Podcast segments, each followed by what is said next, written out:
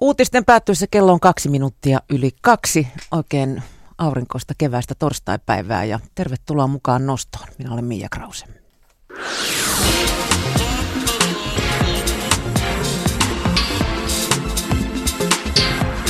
Ylepuhe Nosto.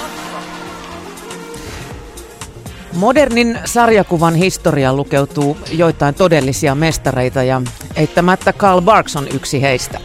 Roopesedän, Karhukoplan, Pelle Pelottoman, Hannu Hanhen, Milla Magian ynnä muiden klassisten hahmojen luoja on Ankkalinnan todellinen perustaja. Ankkamestarin salaisuus on kokoelma esseitä, jossa käydään läpi hänen sarjakuviensa sisältämiä näkökulmia ruokaresepteistä aina rakettitieteeseen ja Hetken kuluttua noston vieraana on Ankistia, sarjakuvaneuvos, joka on jo 20 vuoden ajan muun muassa päätoimittanut Ankkalinnan pamausfantsinea ja jonka kirja Ankkamestarin salaisuus ilmestyi viime kuussa. Ennen kolmea käsitellään myös ruoka-aiheita. Tavataan nimittäin paraolympiamitalisti Matti Suurhamari, joka kertoo muun muassa sen, miksi hänellä on viharakkaussuhde hiihtohissien ravintoloihin. Ja myös se, kuinka usein lumilautailija Suurhamari syö sitten ulkona. Ja ruoasta puhutaan enemmänkin vielä ennen kello 15. Parsakausi näet käynnistyy meilläkin keski-eurooppalaiseen tapaan huhtikuussa, jolloin parsat ilmestyvät niin markettien vihannestiskeille kuin ravintoloiden ruokalistoille parsaviikkojen muodossa. Parsasta on tullut varsinainen sesonkiherkku, joka on kotimaisten uusien perunoiden saapumisen kaltainen tapaus. Euroopassa parsakausi on parhaimmillaan huhtikuun lopusta juhannukseen, mutta suomalaista parsaa lähinnä vihreä sellaista saadaan myyntiin yleensä vasta äitienpäivän jälkeen ja vähäisten tuotantomääriensä vuoksi se on harjo, harvojen saavutettavissa oleva luksustuote. Suomalaisesta parsan kasvatuksesta tulossa lisää vielä ennen kello kolmea.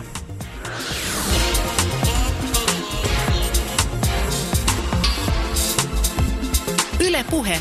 Noston vieras. Tervetuloa vieraaksi Timo Ronkainen. Kiitos.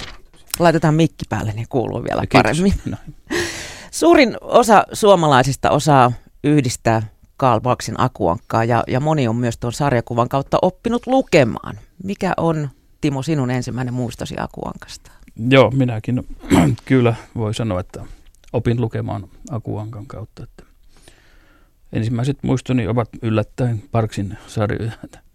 Mä muistan äh, tämän ö, Koralliluolan kummitus, pitkä seikkailujuttu ja sitten myös tämä vanhanlinnan salaisuus, missä tämä luurankovarjo hyökkää ankanpoikien kimppuun ja, ja, ja aaretta etsitään ja tämmöinen kaksi kauhutarinaa, mitkä ö, valtaosasta muista Pohjoismaissa jätettiin julkaisematta, mutta mulle onneksi sattui just silloin 70-luvun alkupuolella semmoinen tilanne, että mä olin oppimassa lukemaan ja niin kuin, ö, vanhemmat lukien mulle sitä ensin tätä vanhan salaisuutta ja sitten kun ne, minä kärtin sitä koko ajan uudestaan ja uudestaan, niin ne ei enää jaksanut mulle lukemaan, lu, lukea sitä, niin Että opettele itse. Mä opin itse, sitten, sitten itse lukemaan. Ihan tarkkaan en muista milloin se tapahtui, mutta ihan just sen takia, että oli pakko saada lukea aina vaan uudestaan se sama juttu.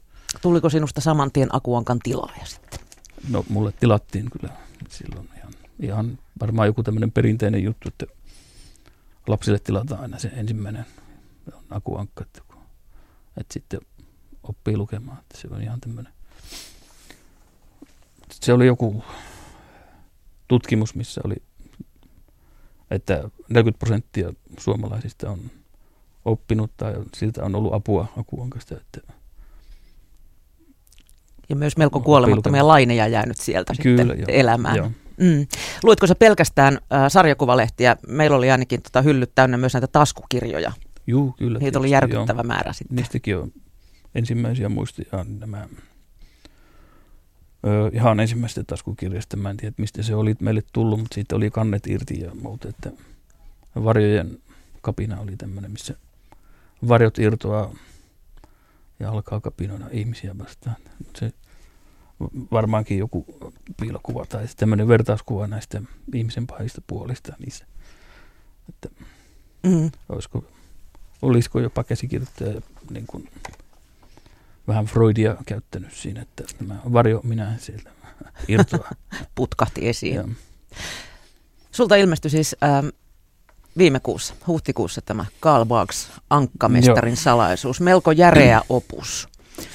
Siinä käydään läpi aika perusteellisesti Barksin tuotantoa ja myös mitä hän, mitä hän halusi sanoa ja, ja miten, miten esimerkiksi tuota, akuankoissa näkyy siis etenkin Barksin tuotannossa erinäköiset heijastumat yhteiskunnassa tapahtuneesta Joo. muutoksesta. Lähinnä tarkoitus oli katsoa, niin kuin, että miten Yhdysvalloissa ja länsimaissa tapahtunut siinä aikana, kun Parks näitä sarjakuvia teki noin vuodesta 1942 vuoteen 1966 tämä yhteiskunnallinen kehitys. Ja, ensimmäisissä tarinoissa näkyy hieman toinen maailmansota ja lopussa ollaan jo, täällä on jossakin sudenpentu-tarinoissa oli ää, näitä mielenosoittajia, jotka oli hipin näköisiä. Että.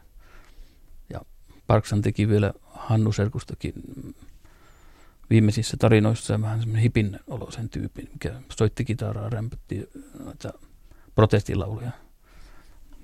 Vanha mies ei niin kuin, ehkä ole pystynyt erottamaan folklauleja, protestilauleja ja hippiä toisistaan. Mutta ihan hauska tarina oli sekin. Millaisiin asioihin Barks kiinnitti huomiota ympäröivässä yhteiskunnassa? Nouseeko sieltä esiin sellaisia tiettyjä teemoja? Mä voisin ehkä ajatella semmoisen, kun on tämä amerikkalainen yhteiskunta vähän tämmöinen kilpailuyhteiskunta ja siinä on jollakin tavalla päästävä niin kuin ylöspäin. No voiko sanoa kiipiämään, mutta ö, sosiaalisella arvoasteikolla ylemmäs ja tietysti rahaa saatava. Niin siellä on myös ö, julkisuuden kautta tapahtuva tämmöinen menestyksen hakeminen, että aku menee vaikka televisioon jotenkin päästävä tai television tietokilpailuihin ja muuta tämmöistä. Tämä tapahtui jo kauan ennen kuin Suomessa oli edes televisioita. Että ensimmäiset akuanka lehdet, mitä tuli, niin niissä oli televisio, mutta suomalaisilla ei ollut juuri tietoakaan koko aiheesta. Ja sitten tämmöinen löppijulkisuus oli näkyville jo niissä. Että, ää, television tietokilpailun pääsi tekemällä jotain hyvin erikoista, että esimerkiksi omistamalla kolmijalkaisen kananpojan tai ää, uimalla vääksyyn kannatellen samalla appelsiinia makaronin päässä ne nokallaan. Millä tavalla Timo sun mielestä Barksin kädenjälki muuttui vuosien varrella? Ankka-hahmot oli melko erinäköisiä, jos ajatellaan sitä 40-luvun alkuvuosia. Joo. Varmaan animaatioiden vaikutus näkyy niissä aivan ensimmäisissä jutuissa hyvinkin paljon, koska Parks oli ennen sarjakuvauransa niin Disneyn studiolla töissä. Ensin apulaisanimaattorina ja sitten tämmöisenä tarinan nikkarina, vitsinikkarina. Ja oppi sieltä kautta niin kuin sekä tarinankerronnan että myöskin sitten sen, miten hahmot liikkuu ja toimii sulavasti. Niissä näkyy hyvin paljon semmoinen lentävä animaatiomainen piirrosjälki, joka sitten vähän myöhemmin alkoi niin kuin haehtua. Se vähän pehmeni, se, niin, semmoisen tyypillisemmäksi Disneyn pyöreäksi piirrokseksi. Joo. Miten, löytyykö sun mielestä ankkasariksista viitteitä esimerkiksi politiikkaan, jos katsoo Yhdysvaltoja? Kyllä, sillä ainakin Barksilla on näitä, näitä, näitä äm, vieraissa valtakunnissa tapahtuvia vallankumouksia on ja viittaus Neuvosto-Venäjään on tietysti tämä vanha kunnon ö, brutopia, mikä on yhdistelmä sanoista brutaalia utopia. Erässäkin jutussa oli mikä oli Suomen, äh, Suomen, suomalaisessa versiossa oli poistettu äh, tämän suurlähetystön, Protopian suurlähetystön ovesta oli, ei ollut sirppiä vasar, vaan oli shackle and sledgehammer, eli nämä ö, käsiraudat ja moukari. Oliko sellaisia aiheita, mitä Barks ei halunnut käsitellä? Mä luulisin, että varmaan olisi ollut enemmän asioita, aiheita, mitä olisi halunnut käsitellä, mutta ei voinut. Että yllättävän paljon sai vapautta kyllä niin kuin näissä jutuissa, enemmän kuin muut piirteet syystä tai toisesta. Että oli kaikenlaisia. Mä voisin melkein lukea täältä, mikä oli, jos vaan löydän sen kohdan tästä kirjasta, niin mitä niissä tarinoissa ei olisi saanut käsitellä. Mutta Park käsitteli kuitenkin, en tiedä millä, millä ihmeen konstilla sai läpi menemään. Mutta esimerkiksi Akuan kanssa ne seksuaalisuutta juurikaan käsitellä. No, no se on just semmoinen, mikä tietysti on ihan tietyllä tavalla itsestään selvää, mm. että lastensarjakuissa nyt ei ainakaan ihan suoraan, suoraan niin kuin mitään tämmöistä vihjailuakaan edes on. Mitä nyt ilman housuja hypitään? No niin. 40-luvulla Barks joutui poistamaan yhdeltä ankkaneidulta liian isot rinnat. Ja 50-luvulla oli sitten tietysti, mä en tiedä, johtuuko se siitä, että siinä oli tämmöisessä atomivakoja tarinassa oli oikeita eläviä ihmisiä ja siinä oli paljon kauniita naisia piirretty, ihan oikeita ihmisnaisia. Että, että oliko syynä se, että ne oli liian kauniita naisia vai se, että ne oli ihmishahmoja, joita ei olisi ehkä saanut piirtää. Mutta aivan samaan aikaan oli tämmöinen Etelä-Amerikkaan sijoittuva piirroselokuva, missä Aku hyppii siellä, onko se nyt Riossa tai jossain tässä niin kuin, et, ä, uimarannalla ja naisten perässä poukkoille. Ja aivan hulluna. Et, ehkä elokuvat on sitten enemmän, sallitaan enemmän tämmöistä. Barksan teki sarjakuvansa ei Disney, Disneylle, vaan semmoiselle lisenssin haltijalle kuin Western Publishing Company, joka julkaisi myös paljon muita animaatiohahmojen sarjakuvalehtiä 40-luvulla ja 50 40-luvulta 70-luvulle saakka. Niin Westernin toimittajilla oli tämmöinen ohjeistus kuin Hinge on Writing for Dell Comics, jossa oli erilaisia tabuaiheita lueteltu, että sairautta, pahuutta, epämiellyttäviä hajuja, verta, kuolemaa, hämähäkkejä, käärmeitä, uskontoa, politiikkaa, vähemmistöjä, atomipommeja tai seksiä. Puukkojen käyttö aseina oli kiellettyä. Itsemurhia ei saa esittää kuolemaan fyysistä vajavuutta, kuten sokeutta, kidutusta, kidnappausta, kiritystä, Yritä välttää atomipommeja, kommunisteja ja kansainvälistä juonittelua ylipäätään. Kuitenkin Parksin tarinasta löytää melkein näitä kaikkia. Miksi äh,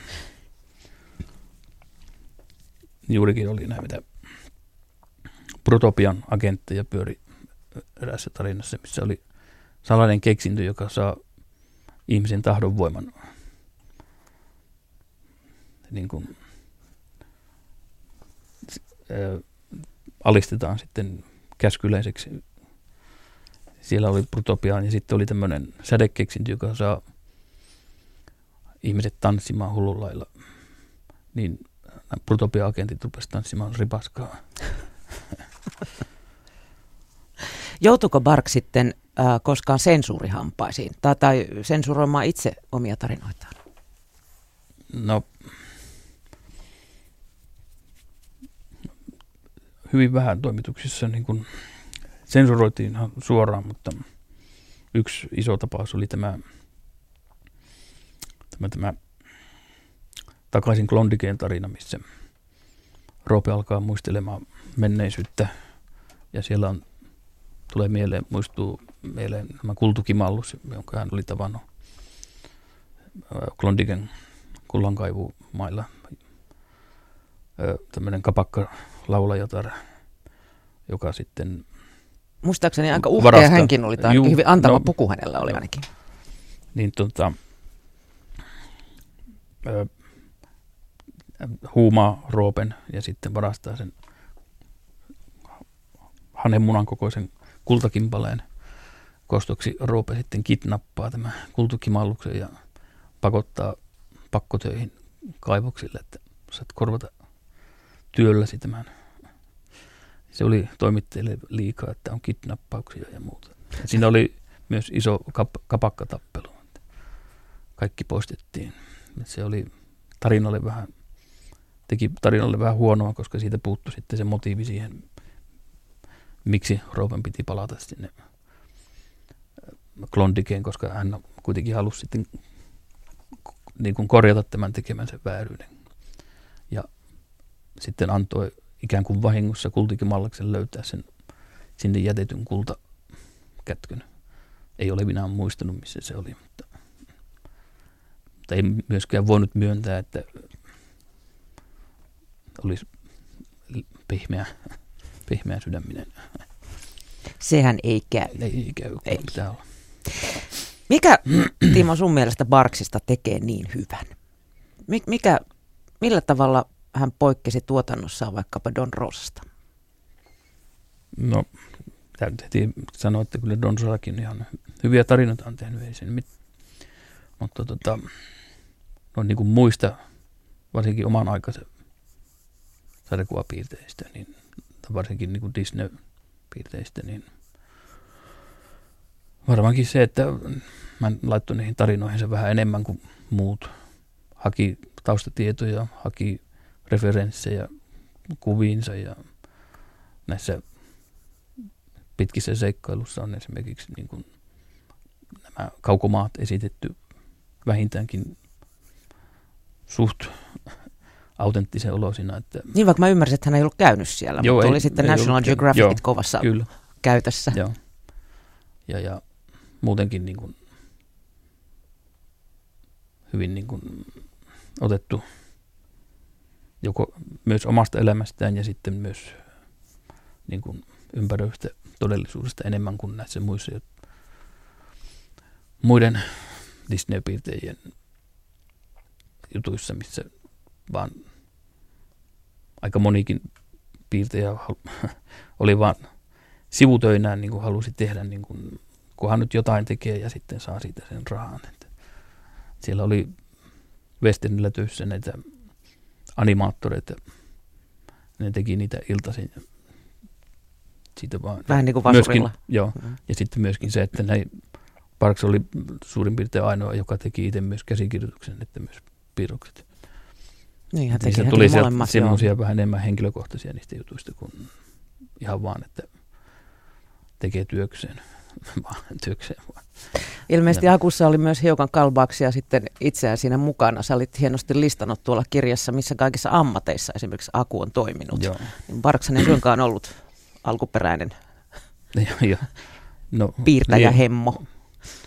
Niin, no ainakin yhdessä tarinassa on hyvin omakohtainen kokemus, koska Barks oli, ryhtyi kanankasvattajaksi studiolta lähtiessään – siinä 42-43, niin hänellä oli tämmöinen pieni kanafarmi ja samaan aikaan yritti myös niin kuin, hankkia piirus, piirustustöitä ja siinä kohtalokkaat kanat tarinassa, niin aika moni on varmaan just omista kokemuksista, että miten pitää munia varastoida, kun tukkuhinnat on liian alhaalla ja miten se munavuori konkretisoituu ihan just oikein niin äärettömän absurdiksi, että se kasautuu sinne vuoren rinteelle sinne, missä Akun kanafarmi oli ja sitten se lähtee sieltä vyörymään alas sinne Päiväkummon kylään, joka peittyy kokonaan mun tämmöiseksi.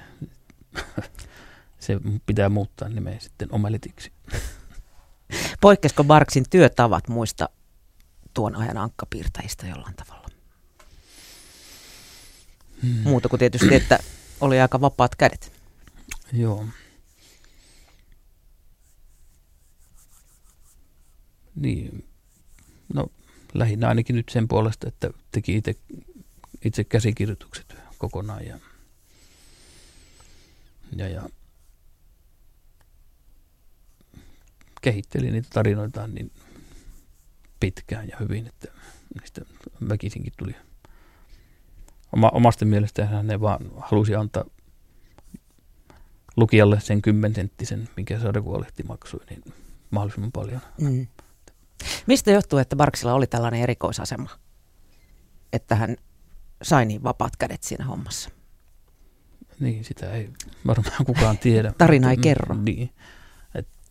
Ehkä toimittajat kuitenkin sitten tykkäsi siitä, että nämä on niin hyviä nämä tarinat. Jos ajatellaan Akuankkaa tai verrataan sitä Disney muihin tuotantoihin, niin sehän on aika anarkistista meininkiä. Siitä, siitä puuttuu se Disney-tyyppinen sokerointi. Joo, että semmoista satiiria ja parodiaa ja muuta, jopa tragediaakin on, että mitä ei ihan vanhimpia Disney-elokuvia lukuottamatta juurikaan näy. Että, että ne on nykyään Disney-elokuvat pyöristetty hyvin semmoiseksi, että se menee, se ei pahoita kenenkään mieltä, eikä no sitten lopputulos on myös se, että se ei myöskään niin kuin, ei nouse sillä tavalla, että se olisi jotenkin mieleenjäävä ja muuta, että se vaan vähän niin kuin menee ohi siitä sitten. Kyllä sillä niin kuin voi olla yksittäisiä jotain pätkiä, mutta siis kun on mitä enemmän tekijöitä siinä, sehän on, on ison kokonaisuuden porukan työyhteisön tai tämmöisen, niin siihen tulee niin paljon, että mit, mitä useampi kokki, niin että, sitä sekavampi niin. soppa. Mm. Piirsikö Barks muita kuin ankkasarjiksia? Vai, vai keskittyykö hän nimenomaan niihin? 40-luvulla kyllä vielä teki yhden mikkisarjakuvan ja sitten semmoisia vähemmän tunnettuja hahmoja kuin MGM-yhtiön Metro Goldwyn Mayer, niin piirroshahmoja kuin Barney Bear ja ää, mikä tämä aasiahahmo nyt oli, Burro. muutama toistakymmentä niitä tarinoita on. Niitä on koottu myös kirjoiksi, mutta suomennettu ei ole mutta kun Tomia Järry-lehdessä oli joskus 80-luvulla.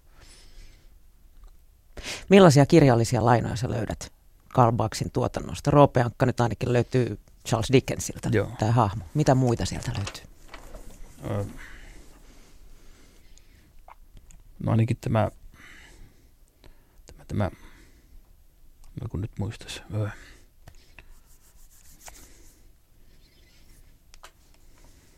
Mä nyt täältä Lunttaa Lunta. rauhassa. Öö, niin juuri tämä, tämä, sehän se oli mitä muistelin, niin siis tämä tarina, missä Akun pitää muistaa tämmöinen runopätkä tarinassa kaikki aikojen merimatka, niin siinä tota, tämä tämmöinen kilpailu, missä pitää muistaa, muistaa tuota, merihenkisen runon yksi säkeistö, niin siinä viitataan Samuel Taylor Coleridgein vanhan merimiehen kertomukseen, joka tota, ensimmäisessä suomennoksessa sitä ei ilmeisesti kääntäjä edes huomannut, että kyse oli siitä. Mutta se lause on kuitenkin jäänyt, jäänyt ankkaharrastien mieleen, kun Siinä on se, mua kohtalo uhkaa hirmuisin, sillä nuolen ammuin ilmoihin ja albatrossia haavoitin. Ja, ja sitten oli öö, niin jo Long, Longfellowta oli lainattu tavallaan tässä kää, sitä kääpiöintiä niin maassa, niin, tota, niin ainakin tätä Longfellow'n käyttämää runomittaa, joka oli lainattu taas Kalevalasta. Että, tämmöisiä, tämmöisiä pieniä juttuja niissä aina on. Ja sitten on Akuankka entisaikojen Kaliforniassa, joka ottaa ainakin jonkinnäköisiä aineksia Helen Hunt Jacksonin historiallisesta romaanista Ramona. Mä en tiedä, onko se suomennettu koskaan sitä kirjaa, mutta semmoinen, mistä on sitten noita ulkoilma kesäteatteriesityksiä ollut sillä Hemetissä, missä Parks on asunut, niin siellä varmaankin on käynyt katsomassa niitä esityksiä ja siitä ainakin ottanut sen siihen. Siinä saa kääntäjätkin sitten olla aika Siinä tarkkana, että hupsis menee ohi. ohi. Millä lailla Timo Barks hahmojaan kehitti eteenpäin? Niin kuin jos ajatellaan siitä luomisesta. Esimerkiksi Hannu Hanhihan oli alkuun ihan pelkästään ärsyttävä tyyppi ennen kuin tuli hänestä järjettömän onnekas. Niin, todellakin. Ja, tuota, varmaankin ihan osittain hyvinkin intuitiolla, että miten, minkälaista hahmoa tarvitaan ja miten. Et Hannun onnihan tuli vasta paljon myöhemmin, että ilmeisesti on ajatellut, että mikä vielä enemmän ärsyttää Akua, niin sitten, että tyyppi, joka ei tee mitään työkseen eikä muutenkaan, mutta sitten sillä pelkällä onnellaan selviää kaikista, vaikka Aku itse yrittää ja yrittää, mutta ei tapahdu. Yleensä niin. päinvastoin niin. ja toisella on kauhean munkki Joo. siinä sitten. Joo. Entäs sitten Roope? Miten Roopen hahmo on kehittynyt? No, no hänethän tarvittiin siihen ihan alkuun siihen joulukarhuvuodella tarinaan, missä piti olla joku rikas sukulainen, jonka, jonka, jonka tota, kartano, vuoristokartanoon piti mennä jouluksi, että no Roope laittoi ne akun koetukselle, että onko hän tarpeeksi rohkea. Ja, mutta sitten jatkossa siinä ei vielä näy seikkailullisesta Roopesta juurikaan jäl- mitään, että hyvin raihnainen, köyhä, ei ole köyhä, mutta siis niin kuin, mm, heikkokuntoinen vanha mies, rikas saituri, mutta vasta myöhemmin sitten seuraavassa tarinassa oli tämä vanha linnan kummitus, missä oli, paljastettiin sukujuuret Skotlantiin ja siellä oli aare linnassa ja pikkuhiljaa alkoi sen näkymään enemmän ja enemmän rahaa rope ympärille ja myöhemmin vasta sitten tämä jättimän rahasäiliö, joka on niin absurdi. Sehän on käytännössä vaan niin kuin käteiskassa, mutta kun se on vaan niin iso. Entäs sitten hylkäsikö tai, tai jättikö heitteille Parks näitä hahmojaan vuosien kuluessa? Ei nyt varmaan tarkoituksella. Kyllähän niin Hannu Serkku jäi vähän ta- taustan, taustalle enemmän sitten myöhemmin, koska oli mahdotonta, mahdotonta keksiä enää tarjonta, missä vaan se vielä isommilla kierroksilla onnea, miten se voi vielä,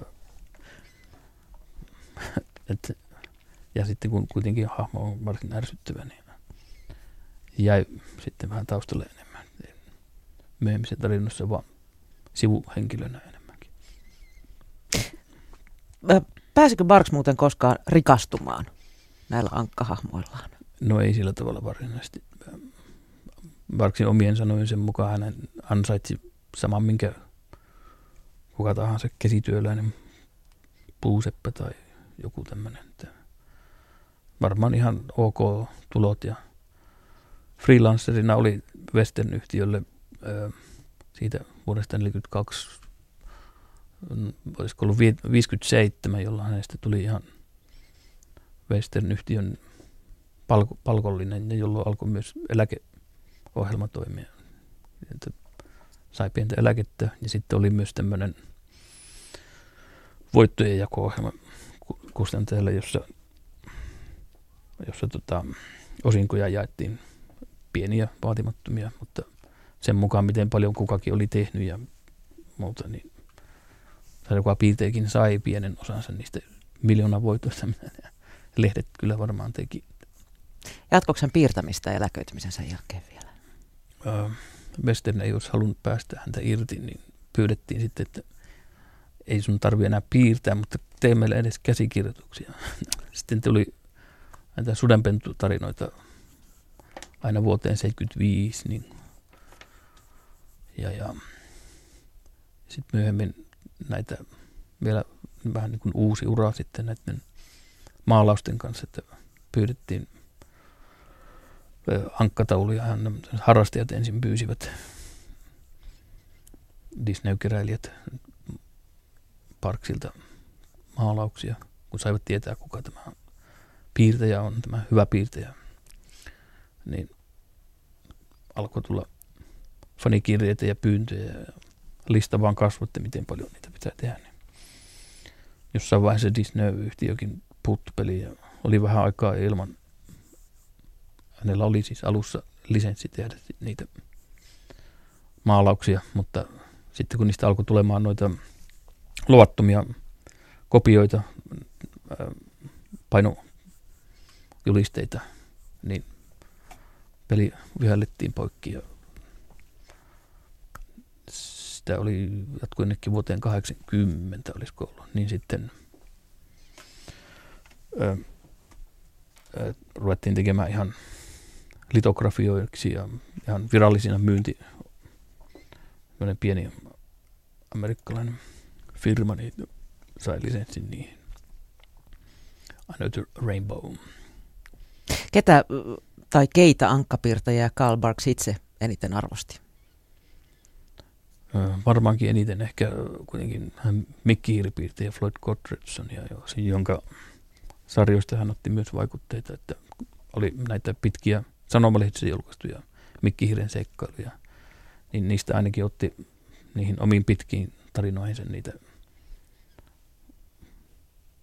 ää, juonikuvioita, tai ei nyt ihan juonikuvioita, mutta siis sitä vaikutteita ihan noin yleensä. Samalla tavalla kuin hiiret joutuu vaaralliseen tilanteeseen, niin se, siihen, se tilanne laukeaa semmoisen humoristisempaan, että siitä ei jää sitten semmoista pahaa fiilistä. Onko sulla joku strippi, joka on erityisesti jäänyt sun mieleen? Joku lempi, lempisaris tai lempijakso? Jakso. No ainakin ensimmäisenä nämä luettu, niin tämä vanhan linnan salaisuus on kyllä yksi ja sitten on tämä takaisin Klondike, joka kertoo Roopen nuoruudesta. Ja näin. Se on aika unohtumaton kieltämättä. Sä olet Timo Ronkainen itsekin piirtänyt sarjakuvia. Haluaisitko piirtää Akua? No, on se käynyt tietysti mielessä, mutta kun Parks on niin hyvä, niin ei se oikein ole jakoa, että mä en uskaltanut semmoisen lähteä. Et muuten kyllä teen ihan kaikenlaisia sarjakuvia. Ja... Fanitat Akua. Joo. Ja Parksia ennen kaikkea. Joo. Kiitos kun pääsit noston vieraksi. Kiitoksia.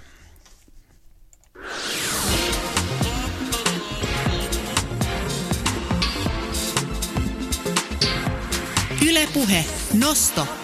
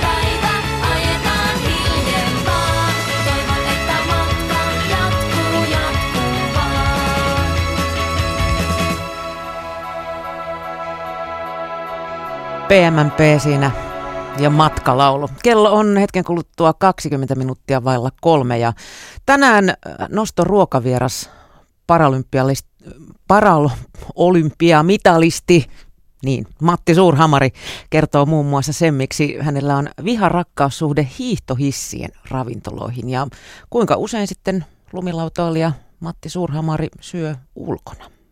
Todella usein, varsinkin kisakauden aikana todella usein, usein syön ulkona, että, että silloin kun matkustaa ja, ja tuolla maailmalla liikkuu, niin kyllä, kyllä tota niin, ää, tulee suurin osa aterioista syöty ulkona, mutta sitten kesäkaudella, kun on kotona ja treenaa, treenaa niin kuin himassa, niin kyllä, kyllä aina, aina kun on vaan mahdollista, niin yritän, yritän omat safkat tehdä. Jos sä saat valita, eli sulla ei ole niin pakko, että sun täytyy mennä siihen hiihtohissin vieressä olevaan ravintolaan, niin millä perusteella sä valitset ravintolan? No sillä perusteella, että, että, tota, että se olisi mahdollisimman niin hyvää, hyvää ja, ja tavallaan puhdasta ruokaa. Että, että se, että onhan ne burgerit ja ranut ja pizzat, niin kuin, emme kiellä, etteikö ne olisi hyviä, hyviä mutta, tota, niin, mutta kyllä se jotenkin kroppa tuntee sitten, kun niitä, niitä vetelee, että et ei, se, ei se kyllä ihan mitään kaikista puhtainta ja parasta ravintoa ole. Että, et, tota, niin, et kyllä jos vaan niin hiihtokeskuksesta löytyy joku, joku tota, niin, niin, joku sellainen mesta, mistä saa niinku freesiä, freesiä ruokaa, niin kyllä se, kyllä se niinku aika useasti sinne sit suuntautuu se. Löytyykö niitä helposti? Ei niitä kyllä to- todellakaan helposti löydy, että, että tota, niin, niin, mikä on kyllä harmi, että, että tota, sellaista, sellaista tavallaan freesiä ruokaa tuolta hiihtokeskuksesta ei ihan hirveästi, hirveästi löydy, mutta kyllä niitä, se on niinku paranemaan päin se trendi siinä, että, että tota, niin, kyllä niitäkin paikkoja rupeaa pikkuhiljaa pikkuhiljaa tuolta maailmaltakin löytymään, että, että toivottavasti enemmän koko ajan. No pitääkö olla pihvipastaa vai minkä sä valitset, jos, jos on oikeasti siinä menuussa paljon erilaisia vaihtoehtoja tarjolla? No se vähän riippuu, mikä on, mikä on sitten seuraavan päivän agenda. Että, tota, niin, että jos on kisapäivä tuloillaan, niin sitten syö pastaateriaa. Ja, mutta tota, niin, sitten sit kun tota, niin, ollaan, ollaan kisapäivät tehty ja muuta, niin kyllä, kyllä sitten ää, voi olla pihviä ja kasviksia. Tai jos, jos, on, jos on hyvä, hyvä kasvisruoka, niin kyllä, kyllä sitä tulee myös valittua aika, aika herkästi se. Syöt sä yksin koskaan ulkona? Syön. Kyllä, kyllä. Että, tota, niin, se sua? Ei, ei millään tavalla. Että, että, tota, niin, niin, mun mielestä välillä ihan hauskakin mennä, mennä tota, niin, yksinään ulos syömään ja, ja tavallaan hakea niitä erilaisia ravintolakokemuksia ja muita, mutta ei se kyllä millään tavalla ahdista minua, mutta tota, mutta on, on myös ihan äärettömän mukavaa mennä, mennä sitten ystävien kanssakin ulos syömään, mutta, mutta ei, ei ahdista mennä yksin ulos syömään. Kuinka tärkeää sulle on juoma, kun sä oot syömässä?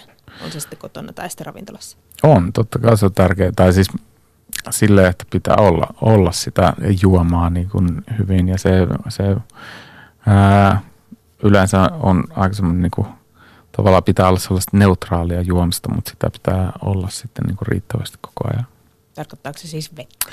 Vettä tai, tai, tai vissyvettä yleensä, että et, tota niin, kuplavettä.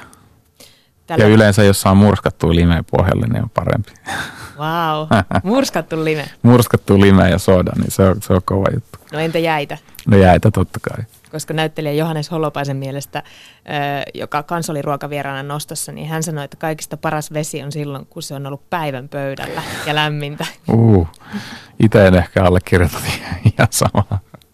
Mutta sulle lime murskattuna pohjalla. Joo, murskattu lime pohjalla. Jos sä lähdet juhlimaan, niin minkälaista juomaa silloin tulee juotua? Kyllä me on tota, niin, aika ollut ihmisiä, että, että me tykkää maistella erilaisia oluita ja, ja tota, niin, niin, että jos on niinku vaihtoehtoja, niin kyllä se on yleensä tota, niin, olut, minkä sieltä tilaa.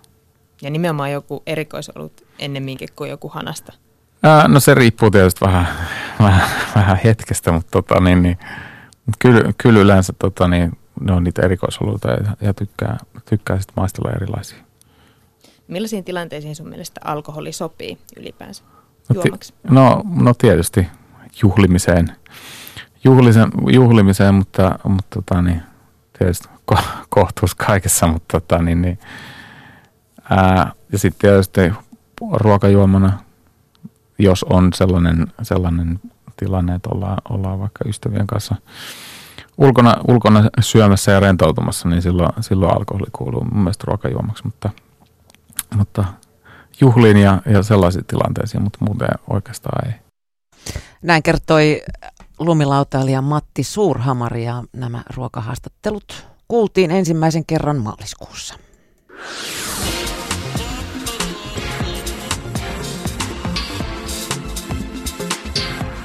Ylepuhe Nosto. Kello on 15 minuuttia vailla kolme ja pysytään ruoka-aiheessa. Kuunnellaan ensin Lenni Kravitsia ja sitten puhutaan parsasta, nimittäin parsakausi on meilläkin täydessä vauhdissa. Ja juuri huhtikuussa parsat ilmestyvät niin markettien vihannistiskeille kuin ravintoloiden ruokalistoillekin parsaviikkojen muodossa. Mutta Suomessakin kasvatetaan parsaa ja siitä lisää sitten heti Lenni Kravitsin jälkeen.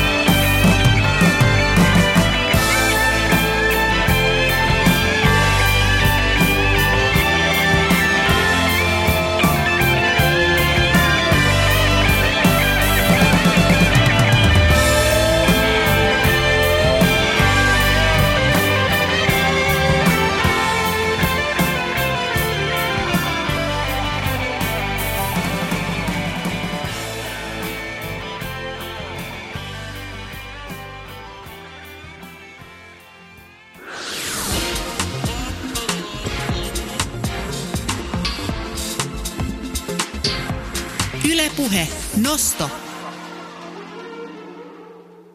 Kevään hipo himotuimmat ravintola-annokset rakennetaan tuoreista valkoisista ja vihreistä tankoparsoista ja poriseepa parsakattila monen kotiliedelläkin. Parsakauden huippuviikkoja tässä eletään, mutta parsakausi alkaa jo aiemmin ja kestää koko kesän. Monelle voi tulla yllätyksenä se, että parsaa viljellään myös meillä Suomessa. Puhelimessa on nyt nauvosta Margot Wikström. Oikein hyvää iltapäivää. Hyvää iltapäivää. Miten parsa meillä täällä Suomessa menestyy? No sanoisin, että ainakin täällä Etelä-Suomessa, mistä mulla on lähinnä kokemusta, niin erittäinkin hyvin. Mistä idea lähti tällaiseen parsan viljelyyn? No se lähti oikeastaan siitä, että mä näin sitä, mitä mä kutsun vähän pieneksi parsahysteriaksi Saksassa. Liikuin siellä yhteen aikaan ja, ja ajattelin, että muutkin varmaan liikkuu ja, ja on vain ajan kysymys, milloin Suomessa aletaan kysymään kotimaista parsaa. Ja, ja lähdin sitten hakemaan tai etsimään, mistä saa sitten sopivasti parsan taimia ja, ja huomasin, että mulla olikin siellä kotitilalla niin semmoinen sopiva hiekkainen maa, mihin voisi vilje, missä voisi viljellä parsaa ja kaikki sitten ensimmäiset taimet hommattua, istutin ne ja parsaviljelyhän on semmoista, että siemenestä satoon menee viisi vuotta. Eli se oli sitä odottelua siinä ensimmäiset vuodet, mutta sen odottelunkin aikana niin mä tein semmoista varovaista markkinointia, että viljelen myös parsaa ja näin. Ja, ja se aiheutti sitten sen, että sitten kun kun se satokausi alkoi, niin, niin asiakkaat jo osasivat sitä odottaa. Tai itse asiassa ne odotti sitä jo vuosia ennen ja kyseli, että joko sitä saa tänä vuonna. Ai, ei vielä tänä vuonna, no saako ensi vuonna ja näin. Niin osa siitä markkinointityöstä oli sitten jo tehty. Eroako Margot meillä viljeltävä parsa jotenkin keski-eurooppalaisista ja etelä-Euroopassa kasvavista sukulaisistaan? No eroaa, koska meillä on tämä valo, jota ei ole missään muualla. Et mehän niin kuin, itse asiassa niin, niin tämä on lähinnä arktista viljelyä ja, ja se valo tuo siihen semmoisen aromin, mitä muualla maailmassa ei saa missään. Et mehän viljellään kaikista ö, alueista, niin kaiken, kaikista pohjoisimmissa ö, olosuhteissa täällä Suomessa – tai sanotaan näin koko Pohjoismaissa. Ja, ja, ja se tekee siihen paromi, a, parsaan sen, sen viimeisen aromin, joka on aivan huippuluokkaa. Ja sitten myöskin se asia, että vaikka sitä parsaa sitten ostaisikin ulkomailta, niin joo, okei, jos olet siellä jossain, sanotaan nyt vaikka saksalaisillakin tilalla ja saat sieltä tuoretta parsaa ja syöt sen heti, valmistat ja syöt sen heti, niin se on ihan ok. Mutta kun meille sitä tuodaan tänne kauppaan, niin eihän me koskaan tiedetä, että milloin se on sieltä pellosta irrotettu ja miten sitä on säilytetty se, se aika, kunnes se sitten saapuu sinne asiakkaan kotikeittiöön. Niin, se on aika ikävä semmoinen lötkähtänyt parsanippu. No niitähän näkee tuolla kaupoissa hyvin paljon ja, ja mun tekee ihan pahaa, koska, koska mä aina vaan totean, että kaupoissa myydään semmoista tavaraa, mikä meidän tilalla olisi mennyt kompostiin jo ajat sitten. Tai itse asiassa parsa ei koskaan mennyt kompostiin, koska se kaikki myytiin, se oli niin haluttua tavaraa. Mutta se salaisuus olikin se, että se oli tuoretta. Mm. Mitä sitten pitäisi kiinnittää huomiota tai mihin pitäisi kiinnittää huomiota, kun sitä parsanippua sieltä valitsee? No että ne on semmoisia napakoita ja, ja, ja semmoisia, niin että et ei yhtään lötsähtäneitä eikä semmoisia sitkeitä, vaan nimenomaan semmoisia napakoita. Ja sitten jos ne on säilytetty viileessä ja, ja kosteessa, niin aina vaan parempi. Että niitähän säilytetään ihan huoneenlämpöisessä kuivassa ja, ja se kuivattaa kyllä sitten sen parsan tosi nopeasti. Margot Wikström, onko valkea ja vihreän parsan kasvatuksessa jotain eroa? No valkea parsa kasvaa kokonaan maan alla, että se jopa sato korjataan maan alta, että se on oikeastaan se suurin ero. Se on aika lailla työlämpi, kun se pitää sitten leikata sieltä maan alta ja, ja, ja saman tien kun se parsan nuppu ö, pääsee päivänvaloon, niin se muuttuu vihreäksi. Sitten se asiassa on kysymys ihan samasta kasvista, mutta vihreä parsa sitten taas, niin, niin se annetaan kasvaa päivänvalossa ja, ja se saa sen klorofyllin vihreän värin ja, ja leikataan sieltä sitten maan pinnasta vihreänä. Millaisen kasvupaikan parsa sitten vaatii? No parsa vaatii hiekkasen maan. Ja, ja tota, sa, saves, esimerkiksi savisessa maassa, niin se ei vaan onnistu. Mä olen sitäkin kokeillut, että täällä saaristossa niin on vähemmän tätä hiekkapohjasta maata ja enemmän tätä savea. Ja ajattelin, kun oli tarkoitus lisätä sitä parsan pinta-alaa vähän, että kokeile nyt tuossa savestakin, niin vaikka ajon sinne hiekkaan, niin ei se riittänyt, että ei, ei se vaan oikein onnistunut, ei se jaksanut sieltä puskea. Hiekkainen pehmeä maa on hyvä ja tietenkin lämmin paikka, että se lähtee sitten aikaisin keväällä kasvamaan. Ja se on tärkeää, että me saadaan se sato siinä alkukesästä, jotta sitten taas itse parsan kasvi ehtii tulentua ennen kuin meille tulee talvi. Kuinka paljon meillä Suomessa parsaa viljellään? Onko se yleistynyt? No se ei ole yleistä, koska parsanviljely on hyvin, hyvin työlästä. Että muutamia suurempia viljelyksiä on, Ahvenanmaallakin on aika suuri, mutta nekin on pienentänyt sitä pinta-alaa ö, syystä, että se on erittäin työläs. Ja, ja sitten täällä mantereella on muutamia vähän suurempiakin parsaviljelyksiä tänä päivänä. Mutta mut sehän on erittäin käsityövaltainen kasvi, koska meillä ei Suomessa ole yhtään kemiallista torjunta-ainetta esimerkiksi rikkaruohojen poistoon, joka olisi ö, hyväksytty parsalle. Ja pitkäjänteistä hommaa siitä ei pikavoittoja nosteta. Sitä ei pikavoittoja, ei, ei todellakaan, mutta että on se kannattava ja se on erittäin palkitseva sit kun, sen on, kun se onnistuu. Nimittäin asiakkaathan on ihan ihastuksissaan, kun ne saa maistaa suomalaista parsaa. Ja sen jälkeen niin moni on mullekin sanonut, että eihän se ulkolainen sitten enää sen jälkeen miltään maistukaan. Mitä pitäisi Margot ottaa sitten huomioon, jos omalle pihalleen parsaviljelmän haluaisi? No ihan ensimmäiseksi se, että riittävästi taimia, että muutama taimi ei riitä. Että sanotaan näin, että kotipihan niin vähintään se kymmenen tainta. Ja sitten täytyy tietää, että minkä ikä siinä taimet on silloin, kun ne ostaa, koska niin kuin sanoin aikaisemmin, niin siemenestä satoon menee se viisi vuotta. Että et on oleellista tietää, minkä ikäinen taimi on, jotta tietää sitten, että milloin sitä satoa voi alkaa korjata. Onko parsa sitten herkkä esimerkiksi taudeille ja syökö tuhoeläimet? Tykkäävätkö vaikka kauriit ja jänikset niitä popsia?